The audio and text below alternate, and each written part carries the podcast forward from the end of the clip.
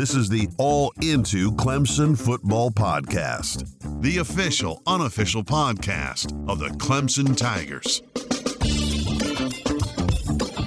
What is up, everybody? Briley here, and welcome to Notre Dame Week Part 2. ACC Championship Week is always a momentous time for Clemson, but this year has some extra stakes. This is really the first game since 2017 that the Tigers have played a highly ranked team in the championship game. And of course, there is a college football playoff berth at stake. Today, we're starting our game prep by talking to Lou Somogyi, who is the senior editor for blueandgold.com, which of course is the Notre Dame Rivals affiliate. Lou is going to give us a little update on our friends from South Bend. What's been going on this past month since we last played them? How, is this team different? What are they going to do different this game? He's going to give us insight into Notre Dame, and it's a lot of fun. He does a great job of that. And listen, we have a ton more fun content for you this week. If you haven't already, be sure to check out our previous episode where Carter and I discuss our current thoughts on if the college football playoff is actually working and if the Heisman is actually being awarded to the right players year after year. Then on Wednesday, we'll talk to Hale McGranahan, who is a reporter at the Big Spur. And yes, that is the South Carolina 24 7 sports affiliate. And you're right, we're talking to a USC expert during this big week where Clemson is facing Notre Dame. But we're going to do this because we've yet to really dive deep into the Gamecocks hiring of Shane Beamer. So be sure to join us on Wednesday for that. It'll be fun and insightful. And finally, last but not least, be sure to tune in on Friday where Carter and I will welcome the senior writer for TigerNet.com, David Hood, to the pod. He's going to give us an in depth preview of the upcoming game against Notre Dame. And of course, he's also going to give us an update on the early signing period, which is happening this week. There's a ton happening. It's crazy. So we'll hear uh, from him. And we'll also hear our worthless sound collection, and we'll play a round of Clemson or Clemson out. Listen, it's going to be fun. We got a ton of great stuff for you this week. I'm looking forward to it. So the last thing before we get to the interview today is I want to let you know that this episode is sponsored by Fanatics. As I shared a couple of weeks ago, I did buy some Clemson gear except from a different store. And I bought it right before the Notre Dame game and I wore it. And unfortunately, we all know what happened during that game. So I've removed that gear from my wardrobe and I've actually replaced it with gear from Fanatics. And guess what? Clemson has yet to lose a game. So I'm here to tell you that all the gear, all the Clemson gear from Fanatics is super lucky and you should go get some. We've made it super easy for you to find the perfect holiday gift for that special Clemson fan in your life. Go ahead and just open up the app or website that you're listening to this podcast on and click the link in the episode show notes, and it'll take you right to Fanatics, where you'll find some really awesome sales that they're having right now between now and the end of the year. Uh, you should definitely go check it out. And in fact, you can shop while you listen to this conversation that I had with Lou, with Lou Somogyi, and you can do it at the same time. So let's go ahead while you're shopping and listen to that conversation right now. All right, excited to have Lou Somogyi, who is the senior editor for blueandgold.com here with us today. Lou, guess we'd better start with the news start with the news that Notre Dame defensive coordinator Clark Lea will be the next coach at Vanderbilt. What does this mean for the Irish for the rest of the season?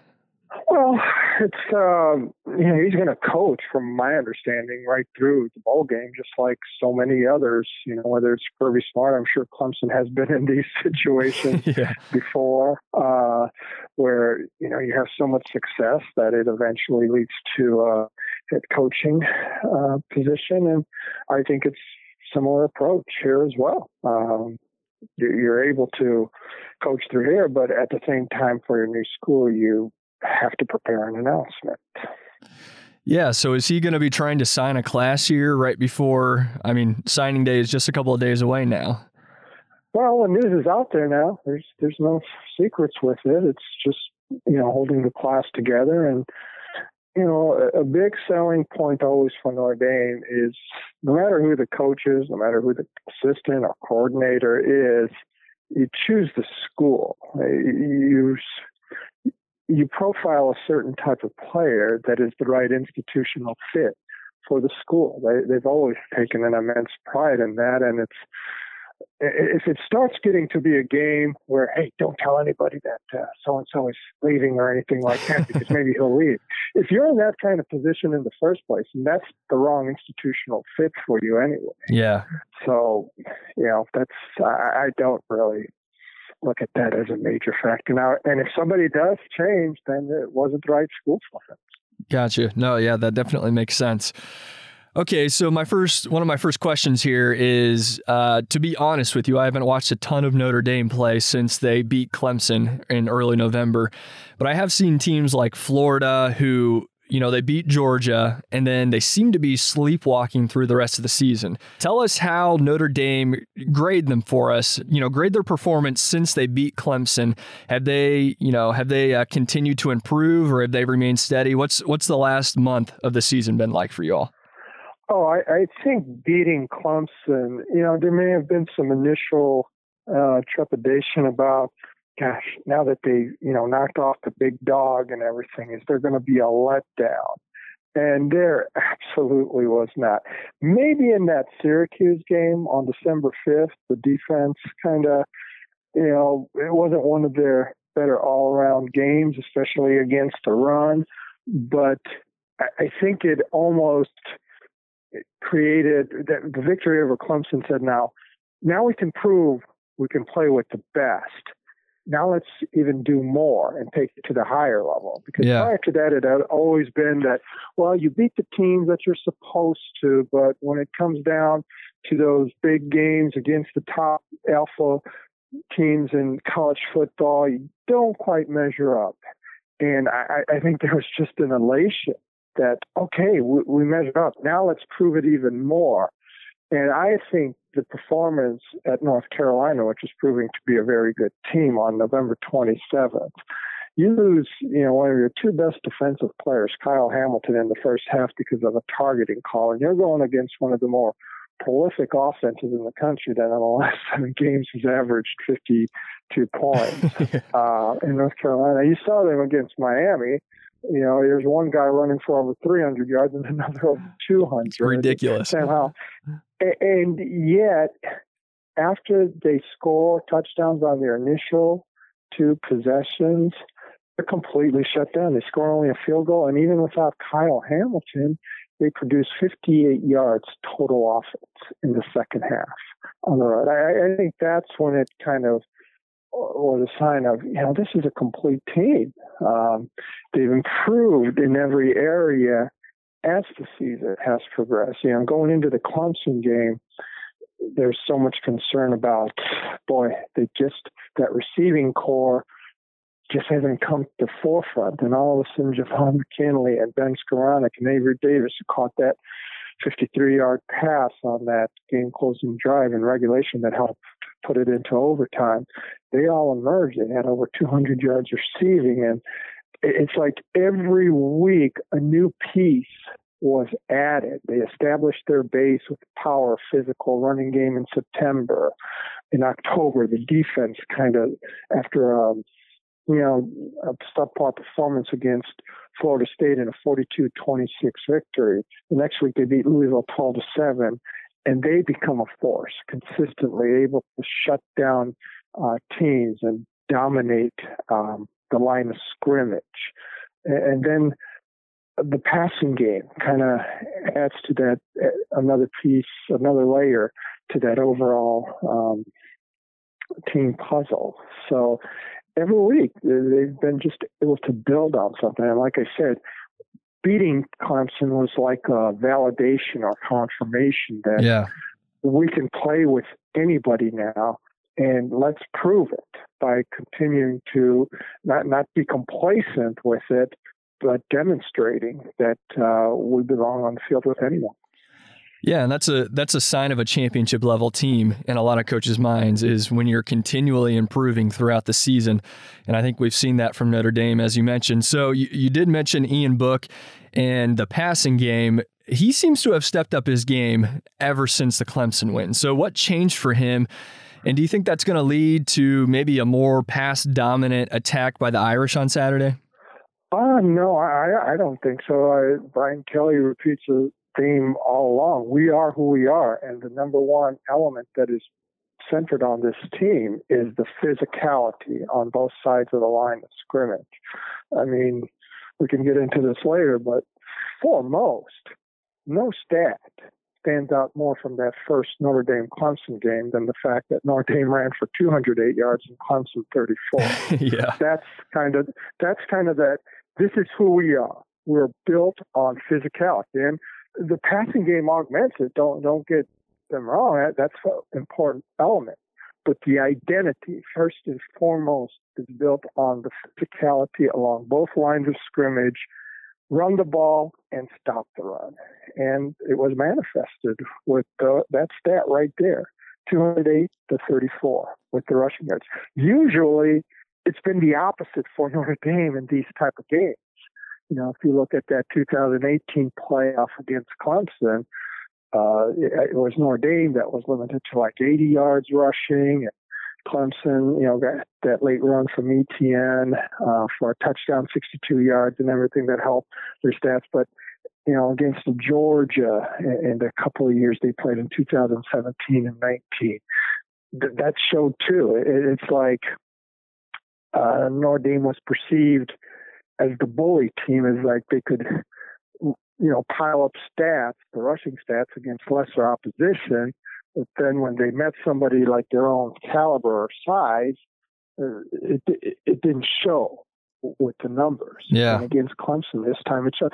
That's what I felt was the one area going into this game or the November 7th game where I thought Notre Dame ha- is capable of winning it because, my gosh, in 2018, that Clemson defensive line was an NFL franchise. What, what, what, was it? Like three guys drafted among the first 17.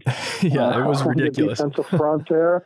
Uh, and Notre Dame was a relatively young offensive line. Liam Eichenberg, Robert Hainsey, Tommy Kraemer.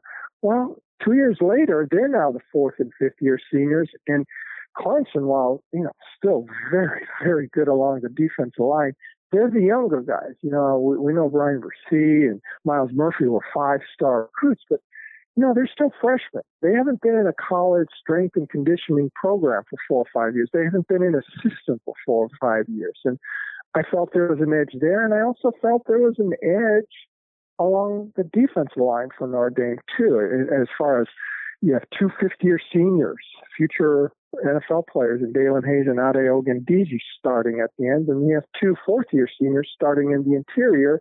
Clemson was rebuilding there a little bit this year, four new starters, etc. Now, again, these are very, very good players. That's why they're at Clemson. But it wasn't like 2018 where you said, boy, uh, Clemson really has yeah. significant advantage in the trenches. This year, I felt the advantage was Notre Dame's favor on both sides of the ball there. Yeah, and that's sort of that's been a big topic around here ever since the beginning of the season, really, at Clemson is how are our lines going to rebuild, as you mentioned, especially on the offensive line. And that was a big setback against Notre Dame, and that really led to I think some changes and scheming and different things like that. But this week, on the defensive side at least, we'll have Tyler Davis and James Skalski back, who we were missing yeah. against you guys, and so I think that might change a few things. Um, I mean, we'll see. It'll be interesting. I, th- I think it'll be, uh, hopefully, Clemson will be a little bit more competitive in the trenches, at least from our perspective. But um, you were giving me nightmares there when you're talking about the running stats because that was painful. And that was, that's really where Clemson lost the game. So, you know, anytime a team is able to keep Travis Etienne to 28 rushing yards, you're probably, you have a good chance of winning. So, do you think that Notre Dame is really going to? I think you probably you really already answered this, but are they going to continue to try to stuff Clemson's run game, even though Trevor Lawrence will be back? Like, how are they going to handle uh, instead of DJ Uiagalelei being the quarterback? How are they going to handle Trevor Lawrence being back in the fold? Oh, I think more than ever, that's a point of emphasis of stopping the running game because they're probably a more effective running team with Trevor Lawrence. I think yeah. the thing that's so underrated or overlooked about Trevor is just what a you know competent and uh, dangerous runner he can be. You know, I I was just kind of watching that Clemson Virginia Tech game, kind of part time. I was working, but also had it on in the background. And what I kept saying to myself is, you know, instead of using that game, a lot of people thought that, well, you know, Trevor, maybe he could still be in the Heisman. They need to, you know, put up some big stats for him. You know, have that eye popping game where, wow, let's put him back in the Heisman race. I was watching that game and I'm saying, you know what? This is a scrimmage right now they're using as a practice for yeah. Notre Dame because they kept emphasizing that inside zone and it wasn't sexy, it wasn't flashy.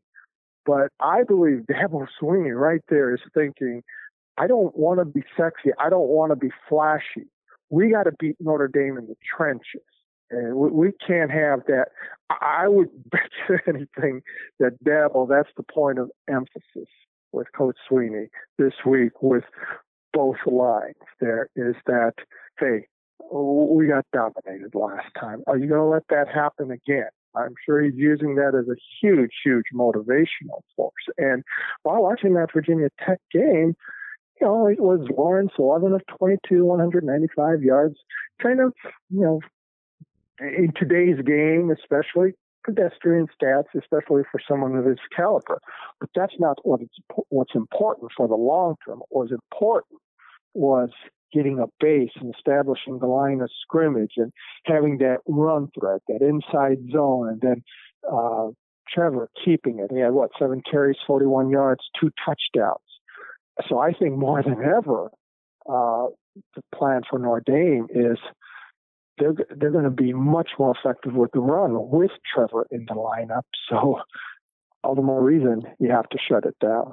Very true. Yeah, it seems to be that when playoff time and, and the conference championships roll around, then for some reason, Trevor Lawrence starts running the ball. And we kind of like it around here. I don't like it when he runs in the regular season because I don't want him to get hurt, but it's it's money time now. And so, yeah, you're right. I think yeah. they were definitely, it, it, did seem a little bit like a scrimmage of, and that's what I meant by schematic. They were, a lot of times Clemson is trying to get the outside and more zone blocks. And now it did seem against Virginia Tech, it was like, we're just going to dive up the middle. We're going to try to control the trenches, and uh, we'll see if it works against Notre Dame this week. Um, yeah, it really was. Just watching that, it was like they're scrimmaging. They're they're using this as a practice game for Notre Dame. They want to establish that, and it's it's okay if they get only two or three yards or this or that. It's like repetition. Let's keep working on it. Uh, this is a game situation. We don't care, you know, about looking sexy or what the final score is. This is for the long term, for trying to build a championship team again. And you're not going to be a championship team if you're running for 34 yards, or where Tra- or where Travis Etienne is carrying 18 times for 28 yards. It's it's not going to happen. And look, Dabo Swinney is the multiple national championship winning coach. He knows what the heck he's doing. Yes, absolutely. And uh, Brian Kelly knows what he's doing too. And uh, so yeah. uh, I, am glad this is you know, this is going to be a fun game. And I'm glad, I, in, a, in a sense, I'm sort of glad that the game ended up in South Bend the way that it did because it adds a ton of pressure and this game is going to be fun. So, what do you think Brian Kelly has, has up his sleeves? I'm sure he isn't, you know, telling everybody during the press conferences exactly what they're going to be doing, but do they have anything like special cooked up that you expect to see, some trick plays or just some things that they've been hiding throughout the season that they plan on unveiling during the ACC mm, championship? No, we've asked Brian, you know, before on these topics about hiding. What, what are you hiding? you are who you are.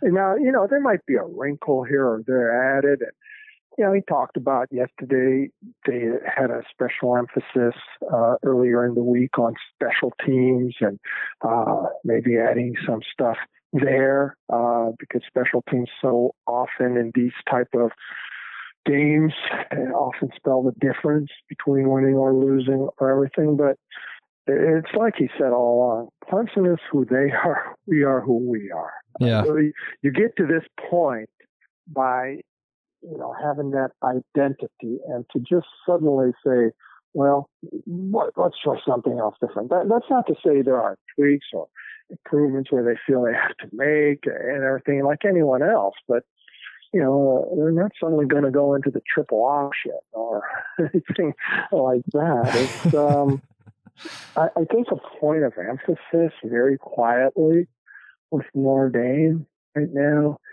is I think there is an inner turmoil, or not, not turmoil, that's the wrong word, an inner anger and motivation building because all they hear, all they hear is, well, Trevor Lawrence wasn't in the last game. Well, Tyler Davis and James Skalski and Rogers, they weren't in the last game.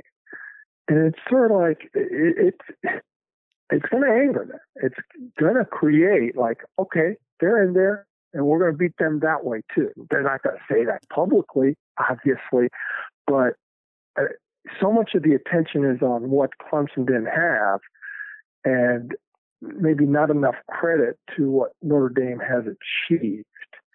And I think that kind of really plays to their pride. This is a very, very veteran and prideful team that wants to show, okay, we beat them without these guys, and this time we can beat them with them.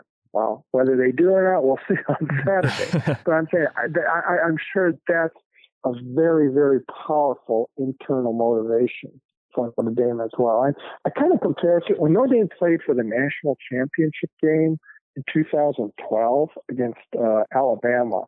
That entire month of December was a Notre Dame love fest because it's like, hey, Notre Dame is back, or the miracle at Notre Dame, Brian Kelly, coach of the year, and that ESPN Home Depot show was just like a whole salute to Notre Dame. And very quietly, Alabama's in the background saying, okay, okay, let them have their woman in the sun. so uh, when I look at this game, that first game in November 7th, all the pressure was on Notre Dame. Yeah. It's like, hey, they don't have Trevor Lawrence. They don't have Skalski. They don't have Davis. You're at home. Uh, you know, if you can't beat them now, you never will. All right. You know, so all the, that's tough to do. That's tough to handle. This time, all the pressure is on Clemson. You know, if they lose, they're probably out of the playoff. Yeah. I think. Um, you know, it's like th- this time it's on them uh, to show that um, that first one was um, more of an aberration. It's like, boy, you guys got killed at the line of scrimmage and uh, everything. So it, it's just interesting from that standpoint, the role reversal. Yeah, it really is. It is. It is such a strange thing where all the pressure seems to be on the favorites in both games. And I was going to ask you, so thanks for answering that. I'm afraid that uh, Clemson fans and the media, uh, you know, the narratives have really given voice. Uh, well, not voice. You know, they've just given that uh, that locker room material that Notre Dame needs to be motivated. And I, I mean, if I'm them, I would absolutely be motivated because that November seventh game, they really dominated Clemson in a ton of important areas that you know, they weren't missing, Clemson wasn't missing anybody on the offensive line, and they dominated Clemson's offensive line. So it's really, the onus is on Clemson this week to prove that they deserve, you know, to beat Notre Dame, and it'll be fun. So you mentioned the playoff. Let's just say that Notre Dame does lose on Saturday. Do you think that Notre Dame is a lock to make the playoff, whether they win or lose? Uh, 99%. If they lost something like, you know, that 2014 Big Ten championship game when Ohio State beat Wisconsin 59 to nothing. I think, you know, something like that might give the committee a cause for pause. I, I don't envision anything like that happening. so, yes, I, I, I would be, yes, I believe Notre Dame should be a lock for the college football playoff. They're easily one of the four best teams in the country. And I'm sure and Clemson is too. It's just that with two losses, it's going to be a bit more difficult to justify putting them in over uh, Texas A&M, provided that they take care of their own business. That's true. And The the one thing I would say is and that same with Ohio State. Same yeah, with Ohio State having played only six games. Yeah, it is a very unusual year, and I feel like every the committee does something every year where I'm scratching my head and thinking, what what's going on here? So, uh, the best way, you know, for both teams, the best way is just to make sure that you win on Saturday. You win, you're in. That's a, uh, that's all they need to know. So, kind of broadening out here a little bit. How do you, how has Notre Dame's season been? How has their experience been in the ACC? And I know this is sort of a long shot, but is there any momentum at all uh, to the idea that Notre Dame could maybe join the ACC long term, maybe next year or some somewhere down the road? I don't see it in the short term.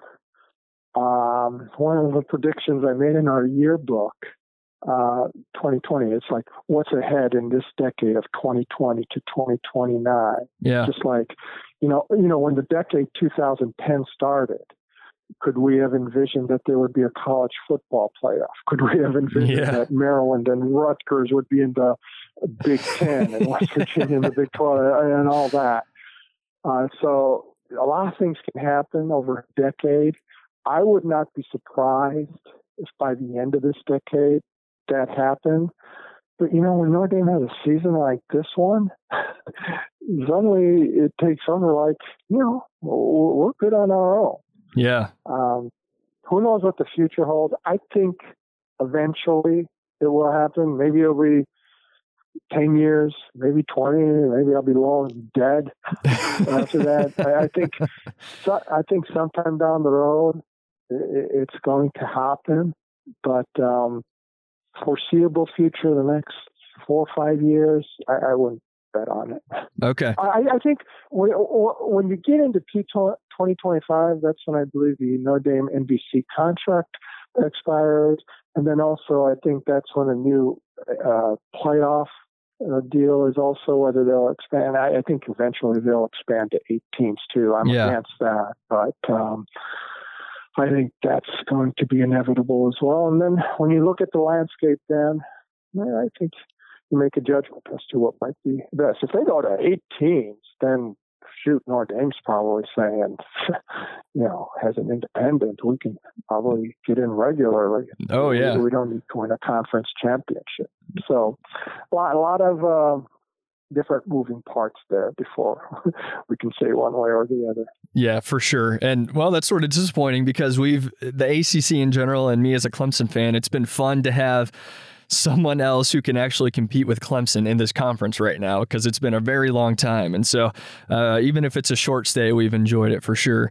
So, hey, I, I don't want to keep you too long. So let me let me wrap up here with this. Um, I don't know if you do predictions or not, but um, if you do, what's your prediction for the game, and why do you feel like um, Notre Dame could win this game? Like, answer, you know, fill in the blank. Notre Dame will win this game because blank because it's still stronger along the line of scrimmage. The same things that applied on November 7th apply here. Now, Clemson does. If you know you get Skalski and Tyler Davis back, I, I think that narrows the gap there. But you know, it, it starts with the line of scrimmage there, and I think the same reasoning I felt that Notre Dame um, could win on November 7th is the same one now. But um, there, there are some changes, and look, Clemson definitely has, you know, the revenge motive, and that's a very, very proud program, and their pride was wounded, especially getting um, dominated like that along the line of scrimmage with the rushing sets. Although some of it is a little bit misleading because that first carry of the game, Tyron Williams goes 65 yards. So after that, I mean, I, I think Clemson did a respectable job. I think they held Notre Dame to 143 yards rushing, which would be, you know, pretty good after that initial play. And a lot of the damage. Well, well, Kyren Williams then after after that had I think like 22 carries for 75 yards. And I yeah. think I think Dabo Swinney would sign up for that if he had 22 carries for 75 yards. The damage, rushing wise, really was done with Ian Book's improvisations. Yeah. I mean, they kept sending blitzes, and Kyren Williams would pick them up, but also Ian was just so resourceful and so maneuverable. Um, it had to be demoralizing. It's like you're making good calls here, and he constantly, constantly escapes. I was really surprised they didn't, and a lot of teams they don't put a spy on it. Ian Book is a marvelous runner. I mean, he's run for about 1,500 yards in his career here at Notre Dame. And it seems teams repeatedly, repeatedly underestimate just how dangerous he is with his feet. And, yeah. Um, I think that's going to be one of the essential ones there that Clemson will look at uh, to see are they going to be sending blitzers like last time? Are, they going to you know, have a spy on him more so? Are, are they going to be a little bit more conservative in the approach and have him maybe beat them deep downfield? Um, so those will be interesting. Prediction wise, I have no clue. No clue. You know, I, I think Clemson has certain advantages, and I think Notre Dame has certain advantages. Um, but if you know, I thought three areas last game. Notre Dame, the 208 to 34 rushing yardage, the huge advantage in third down conversions. A big part of it was Ian Book's scrambling ability. Notre Dame was 10 of 19. Yeah. 52%. Clemson was 4 of 15. Um, about 26%. So that's double right there. And then turnovers. Uh, Notre Dame 3 to 1 advantage there. Yeah. Uh, you know, the last turnover was the final play of the game, a desperation thing, but still, you, you got to win the turnover battle. And then, you know, those two turnovers Clemson had. One was a direct touchdown by Jeremiah Owusu-Koramoah uh, off that fumble, and another was uh, three points. So you outscore them ten nothing on the um, turnovers. All right. Well, that's awesome insight, Lou. Thanks for joining us today. For all of our listeners out there, be sure to give Lou a follow on Twitter at BGI underscore Lou Somogyi. We will link to his Twitter uh, in the episode show notes as well. So, hey, Lou, uh, I hope you have a good weekend this week. Try to, you know, I know it's a busy week for you, so try to get some rest. And uh, good luck to you and, and the Irish. And uh, maybe we'll be talking again sometime during the playoff. You never know. We could have another matchup between you these teams. I, during the season, I was saying this could be Ali Frazier three. just throw in three meetings before. I don't know if that's ever happened in college football, but uh, it was very evident by early October that these are the two best teams in the ACC. They're going to meet again in December, and I didn't doubt that maybe they could meet again in the playoffs in January. Well, it'd be fun. This would be the one matchup I'd sign up for to see three times for sure. So let's, uh, you know, from my perspective, I hope Clemson wins so that we have a chance for that. But I'm sure Notre Dame would like to uh, maybe end Clemson's chances to make the playoffs. So, hey, thanks for taking the time with us today and uh, have a good week, okay? Okay, you too. Thank you guys for having me. Be all in on the best Clemson podcast around by subscribing on Apple Podcast, Spotify, or wherever you get your podcast. And while you're there, it'd be cool if you left us a positive review.